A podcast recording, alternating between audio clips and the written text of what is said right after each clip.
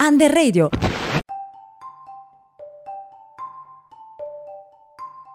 Buongiorno a tutti, io sono Gabriele e oggi io e la mia collega Alexandra vi vogliamo portare un argomento che come avete già visto dal titolo è molto particolare. Gli sport snobbati, cosa sono? Sono quelle sportività che le persone non reputano veri e propri sport, o almeno la massa non li considera così. Di queste competizioni ne esistono un'infinità nel mondo, ed alcune molto strane, come il gioco finlandese chiamato La corsa con la moglie, scoperto da me qualche giorno fa, il cui premio è un ammontare di birra equivalente al peso della moglie trasportata. Noi però vogliamo soffermarci solo su tre sport in particolare, gli e-sport, gli scacchi e lo skateboard.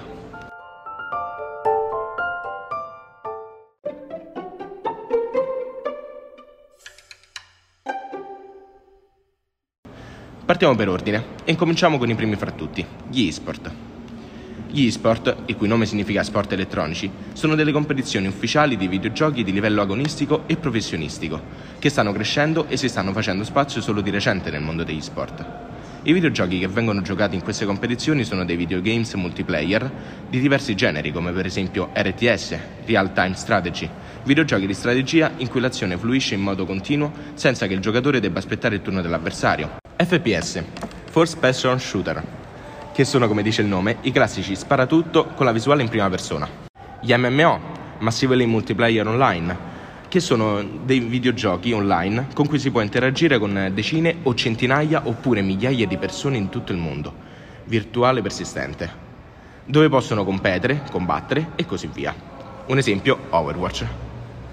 Giochi di guida, dove i giocatori devono gareggiare virtualmente con delle macchine in una pista per raggiungere il traguardo.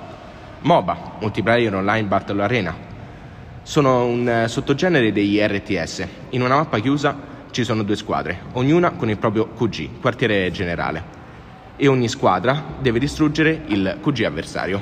Esempio, LOL, League of Legends. Videogiochi sportivi, calcio, basket e così via. Noi vogliamo proprio soffermarci su questi ultimi e soprattutto sul genere calcistico, attraverso un'intervista fatta ad un telecronista di eSport di VPL, una società privata a cui la FIGC, Federazione Italiana Giuoco Calcio, si affianca. Buon ascolto.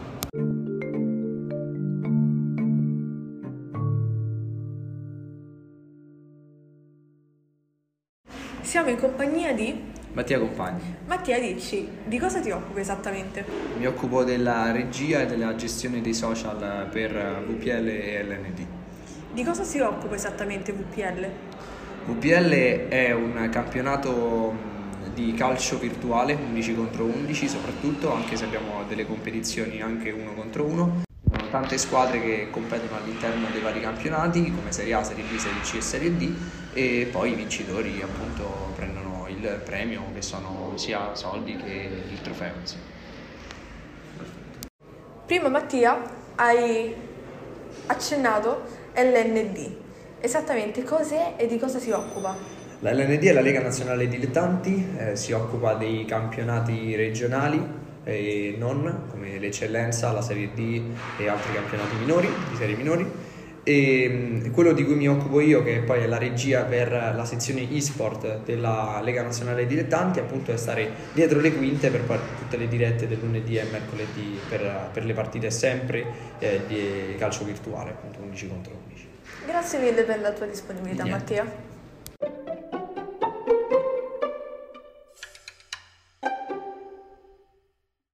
Grazie mille Mattia per l'intervista e per la disponibilità. Non soltanto l'e-sports è sottovalutato e poco considerato nel mondo dello sport, ce ne sono molti altri, in particolare troviamo gli scacchi e lo skateboard. Attorno agli scacchi gira da sempre la domanda, gli scacchi sono uno sport? E se sì, perché? Infatti è perciò che possiamo dire che siano uno sport snobbato, poiché c'è chi addirittura nemmeno li considera tali.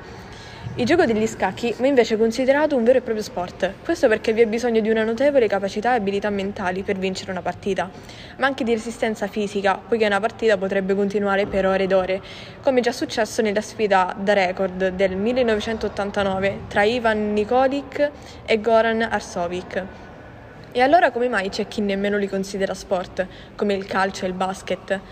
La ragione è perché non sono coinvolti i muscoli, il fisico del nostro corpo, ma anzi questo gioco ha maggior e principale bisogno della parte mentale del giocatore. Esso quindi si differenzia dai grandi sport come il calcio, il tennis e la pallacanestro. Difatti i benefici di questo sport sono totalmente legati alla mente. Problem solving, memorizzazione a medio e lungo periodo, capacità organizzative e inoltre accresce la propria autostima. Gli scacchi per questo sono consigliati a tutte le fasce d'età, agli anziani per rimanere attivi e ai bambini per stimolarli a sfruttare al meglio le proprie capacità mentali sin da subito.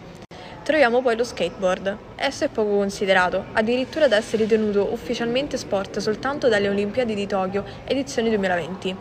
Lo skateboard è uno dei pochi sport che negli anni è diventato un vero e proprio stile di vita, poiché è anche usato come mezzo di trasporto. Questa sua peculiarità lo portò a diffondere la moda dell'abbigliamento degli skater, addirittura tra i non praticanti. A differenza degli scacchi, i motivi della sua poca considerazione sono dati dalla sua pericolosità. Veniva e viene appunto utilizzato anche come mezzo di spostamento e fu origine di molti incidenti durante le sue prime circolazioni. Per la sua pericolosità subì quindi il divieto di circolazione in molti luoghi e tutto ciò andò controcorrente per il riconoscimento di esso come uno sport a tutti gli effetti. Sono tanti gli sport che vengono sottovalutati e presi poco in considerazione, ciascuno per un motivo diverso, ma col tempo tutti si prendono il riconoscimento come sport che si meritano.